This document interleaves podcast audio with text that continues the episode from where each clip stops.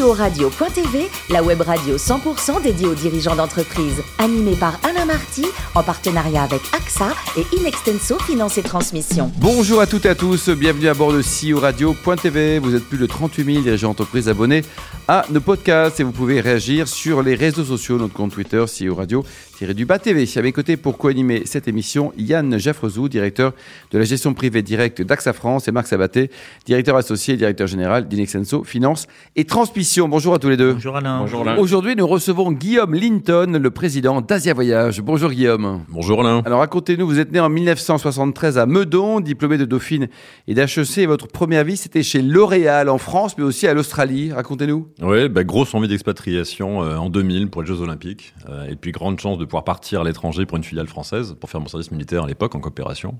Et donc j'ai eu la chance d'être euh, à la fois sur Melbourne et Sydney euh, pendant les Jeux, euh, et surtout avec une voiture de fonction, parce que j'étais commercial, donc j'ai pu me balader en Australie.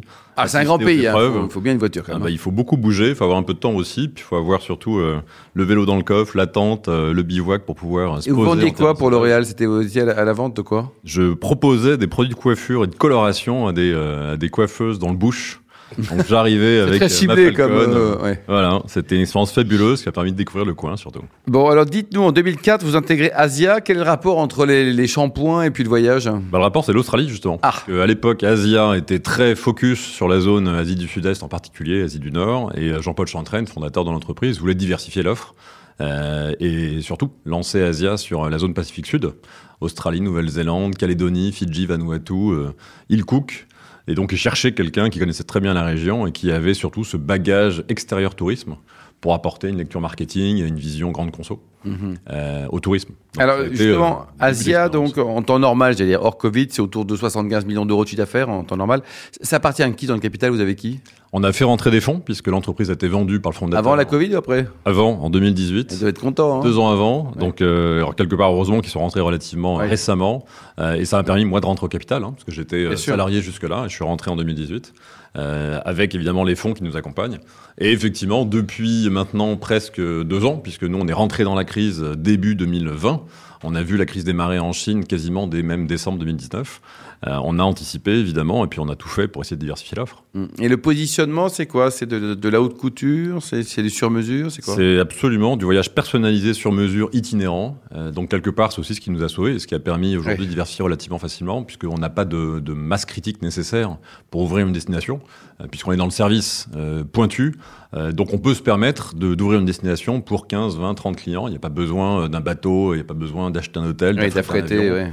Donc on peut se permettre, avec des coûts d'engagement relativement faibles, euh, très vite de rentrer sur de nouveaux terrains de jeu. Vous êtes content de la gestion de la crise euh, sur le tourisme par le gouvernement ou pas? On a été sacrément aidé. Euh, je pense qu'il n'y aurait plus une entreprise du tourisme, ni distributeur ou tour opérateur, voire compagnie aérienne, si on n'avait pas eu cette, ces aides massives, que ce soit le chômage partiel, bien sûr, mais aussi toute l'aide sur les, charges fixes. et puis évidemment, la possibilité de faire travailler les équipes en télétravail de la même façon et de continuer à se projeter dans un univers qui reste encore relativement bouché. Marc? Oui, une première question sur le, le, métier. Votre client, c'est un touriste en, en, B2C ou il y a une, clientèle B2B également? On est sur les deux, deux tiers B2B au travers des agences de voyage, hein, parce qu'on a sur, on est sur une distribution principalement intermédiaire. Euh, donc on travaille avec 3500 agents de voyage en France. Mmh. Quand vous achetez de l'Asie dans une agence, vous avez une très forte probabilité que ce soit Asia qui vous soit proposé, surtout si c'est un voyage itinérant, personnalisé, voire un voyage en groupe, hein, où on voit un, simple billet d'avion ou un tour du monde, bien souvent également c'est nous, et puis également un tiers en B2C avec nos clients directs, puisqu'on a cinq agences de voyage sur les grandes villes françaises, qui permet d'avoir une relation directe avec nos, nos conseillers. Et vous avez encore du présentiel? Bah, on a réouvert nos agences mi-mai, absolument, et c'était nécessaire et utile parce que même si on a su entretenir la relation commerciale à distance, en digital, euh, nos clients ont besoin de rencontrer nos équipes, euh, de, partager euh, des envies de voyage, évidemment, de se projeter, de regarder une carte ensemble, simplement poser le doigt sur un hôtel et puis essayer d'imaginer le voyage qui va autour. Marc Déjà avant la crise Covid, le nombre d'agences de voyage avait tendance à diminuer. Mmh. ça marchait difficile. je pas certain que la crise ait amélioré la situation. C'est un relais de distribution important pour vous. Comment voyez-vous la, la suite, ou, peut-être pas la fin, mais en tout cas la suite de cette distribution, euh, la digitalisation, Internet, euh, le développement de votre propre réseau? La digitalisation, évidemment, euh, a pris un coup d'accélérateur phénoménal depuis deux ans, hein, pour l'ensemble de la distribution et pour nous. Et pour autant, il y a un retour au service. C'est ce qui est assez étonnant dans cette crise, c'est qu'on sent que les voyageurs français souhaitent être euh, évidemment euh, rassurés, encadrés, assistés, dans un contexte où il y a des formalités, où il y a des risques de quarantaine à destination, mmh. où il y a besoin d'une énorme flexibilité, souplesse sur la réservation des billets ou des prestations à destination. Donc l'assistance de, de l'agent de voyage est absolument valorisée par le client, euh, qui revient sur ses points de vente pour justement avoir cette qualité d'accompagnement, de, de rassurance et puis de capacité de modification en dernière minute si besoin. Vous avez racheté une marque euh, équatoriale, euh, enfin c'est le nom de la marque équatoriale, pas en plein Covid. Euh, volonté de diversification de votre offre. C'est difficile de trouver les spécialistes dans chaque pays qui montent les voyages, qui connaissent les, loueurs de voitures, les loueurs de bicyclettes, les hôtels. Comment on monte un réseau pour trouver le meilleur service pointu? Bah, C'est effectivement le plus gros challenge de nos métiers, c'est d'avoir les bons partenaires à destination euh, puisqu'on était sur euh, 35 pays avant crise, hein, principalement, je vous l'ai dit, l'Asie du Sud-Est, l'Asie du Nord, le Moyen-Orient et le Pacifique. Et aujourd'hui, on fait à peu près 65 pays. Donc, grâce à l'acquisition? Grâce à l'acquisition d'Équatorial, grâce à des partenariats avec des opérateurs européens, mmh. euh, mais aussi sur l'océan Indien, mais aussi sur la Polynésie, euh, pour pouvoir ouvrir le champ des possibles et permettre des solutions de voyage à nos clients qui accessoirement avaient déposé une épargne, un acompte pour un voyage et qui les premiers souhaitaient oui. partir dès l'été dernier, euh, en 2020 également cet été. Euh, et donc le challenge pour nous, c'est de trouver les bons partenaires euh, capables de faire ce voyage sur mesure, euh, précis, capables également avec une certaine souplesse d'aménager les conditions à destination. Et puis si besoin, de rapatrier les clients, euh, évidemment, rapidement. si jamais on annonce une fermeture, un couvre-feu, un changement de conditions sanitaires. Donc ces, ces, éléments-là étaient stratégiques et sur l'Afrique australe équatoriale, puisque c'était ça le principe de la marque, c'était aussi d'ouvrir des destinations comme la Tanzanie, comme l'Afrique du Sud, Zanzibar, mais le Kenya, le Botswana également, qui sont des destinations très propices au voyage itinérant. Et puis très complémentaires à, l'offre initiale. Euh, Yann euh, Est-ce que vous avez vu de nouvelles tendances se dessiner cette année? On a dit que les, les touristes recherchaient beaucoup la, la, nature, les endroits insolites, donc euh, Qu'est-ce que... Bah, dire, la première tendance, c'est que les Européens, d'abord, sont les premiers à revoyager à l'international. Oui. Euh, on a la chance d'être parmi les nations les mieux vaccinées, euh, avec un système sanitaire qui a permis d'avoir cet accès au vaccin. Donc les destinations sont très intéressées par les marchés émetteurs européens. Vous l'aurez noté, pour l'instant, euh, les marchés euh, chinois, indiens, indonésiens n'ont pas encore envoyé de, de voyageurs à l'étranger. Donc la première tendance, c'est que c'est évidemment euh, le moment idéal pour des voyageurs euh, curieux, passionnés, de redécouvrir tous ces pays qui pour certains avaient atteint un certain niveau de, de masse critique oui, en termes de fréquentation ouais. et qui redeviennent évidemment des terrains de jeu fabuleux euh, avec une authenticité phénoménale à destination. L'autre euh, tendance évidemment très forte, c'est qu'il y a une certaine recherche de durabilité, de responsabilité, euh, d'écotourisme à destination pour évidemment ne pas repartir comme avant hein, et quelque part réinventer de nouvelles façons à la fois de rencontrer les peuples à destination, mais aussi de, de goûter au voyage sur place de manière la plus authentique possible. Et vous avez lancé aussi des voyages autour du bien-être Absolument. En quoi ça consiste exactement bah, Ce sont des voyages. Alors vous vous allongez, Yann. bah, vous le savez, le, toute la dimension euh, méditative, euh, le besoin de ressourcement, euh, le besoin aussi de, de, se retrouver avec ses proches, ou le besoin simplement de se reconnecter à soi, euh, déclenche ces envies de voyage euh, évidemment spirituelles. Donc l'idée, c'était de proposer à des voyageurs français, accompagnés par des ethnologues, par des anthropologues, par des profs de yoga, euh, de pouvoir partir sur une terre euh, inconnue euh, et dans des conditions là aussi d'assistance, de confort et de service, mais sans aller forcément en mode découverte itinérante parfois un petit peu fatigante, euh, au contraire vers quelque chose de beaucoup plus sédentaire, euh, pour proposer un voyage plus calme, plus posé, au fil de l'eau. Euh, on propose énormément ça sur le Mekong par exemple, sur l'Irrawaddy en Birmanie, pour véritablement redécouvrir des, des destinations à un rythme lent et pour des voyages peut-être plus longs également. Marc?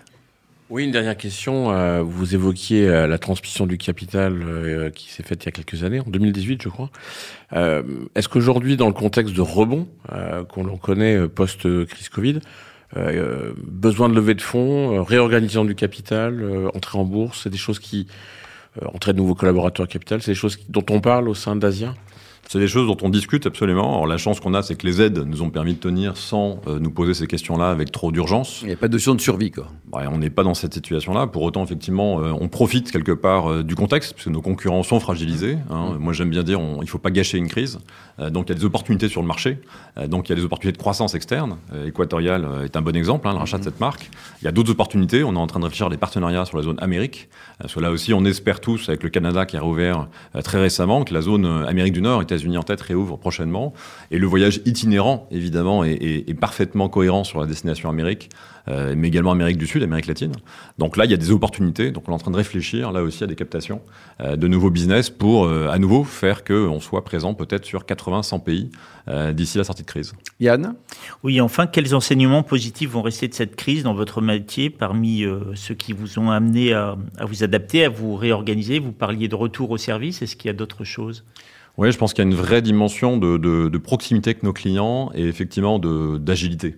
Euh, on a complètement réappris, on était une petite entreprise, hein, on était 130 avant crise, on est encore 110 aujourd'hui, donc j'ai aussi la chance de ne pas avoir eu besoin de me défaire des compétences euh, internes à l'entreprise. Euh, et en même temps, on, on a tous redécouvert au sein de l'entreprise la nécessité d'agilité, de réactivité, Mm. de disponibilité pour nos clients, pour quelque part mettre en avant ce- ce- cette attente de service qu'on évoquait tout à l'heure. Jusqu'à présent, on se considérait expert de l'Asie. Aujourd'hui, on est vraiment expert du voyage personnalisé. C'est vraiment ça l'idée, c'est qu'on doit être dans cet accompagnement permanent avant, pendant, après le voyage, euh, pour être capable évidemment euh, d'apporter toutes les solutions attendues. Guillaume, dites-nous, vous adorez la, la cuisine, hein, la belle gastronomie. Vous rentrez d'une balade sympa du côté de Colmar et Strasbourg. Alors, ils sont toujours aussi sympas, les, les, les Alsaciens? Ah, ils sont très sympas et, et vous le comprenez, euh, la France fait aussi partie de nos terrains de jeu. C'est Eh la oui. raison pour laquelle je suis parti dans cette très belle région alsacienne. Et Ah, ils sont formidables. Hein. Ça a été une occasion évidemment de découvrir des, des fameux cucheux exceptionnels. Vous n'avez pas pris de kilos pourtant, parce que c'est. Ouais, je les bon, cache c'est- je les cache bien. Et alors, les meilleurs vins du monde, selon vous, ils sont français ou australiens? Ah, je suis, je suis assez tenté par les vins euh, néo-zélandais pour tout vous dire. Ah, d'accord, vous Euh, en, touche. Ouais, je botte un peu en touche. Euh, J'ai redécouvert récemment les, les, les vins de la péninsule d'Otago, D'accord. euh, qui sont assez exceptionnels. Il y a des, il y a des pinots noirs, euh, il y a des sauvignons, des cabernets qui sont absolument exceptionnels. Et évidemment, accompagnant un, un, un bon plat français, ça peut être assez exceptionnel. Merci beaucoup, Guillaume. Il y a un site internet pour alors Asia Voyage ou alors vos différentes marques, là, c'est quoi? Asia.fr, tout simplement. Merci également à vous, Marc et Yann. Fin de ce numéro de CEO Radio.tv. Retrouvez toute notre actualité sur nos Twitter et LinkedIn. On se donne rendez-vous mardi prochain à 14h précise pour une nouvelle émission. L'invité de la semaine de CEO Radio.tv, une production B2B Radio.tv en partenariat avec AXA et Inextenso Finance et Transmission.